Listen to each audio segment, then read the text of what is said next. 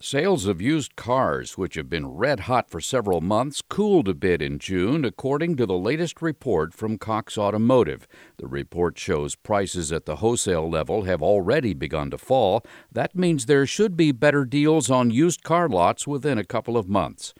Verizon has updated its free call filter app with a neighborhood filter to cut down on the number of scam calls that customers receive from numbers with their same area code and prefix. The tactic is called neighbor or neighborhood spoofing, and scammers use it to trick people into answering their calls.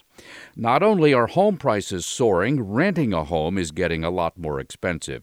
A new report from Apartments.com shows the average rent has risen 7.5% year over year. It's even worse in many popular Sunbelt markets. I'm Mark Huffman. Learn more at consumeraffairs.com.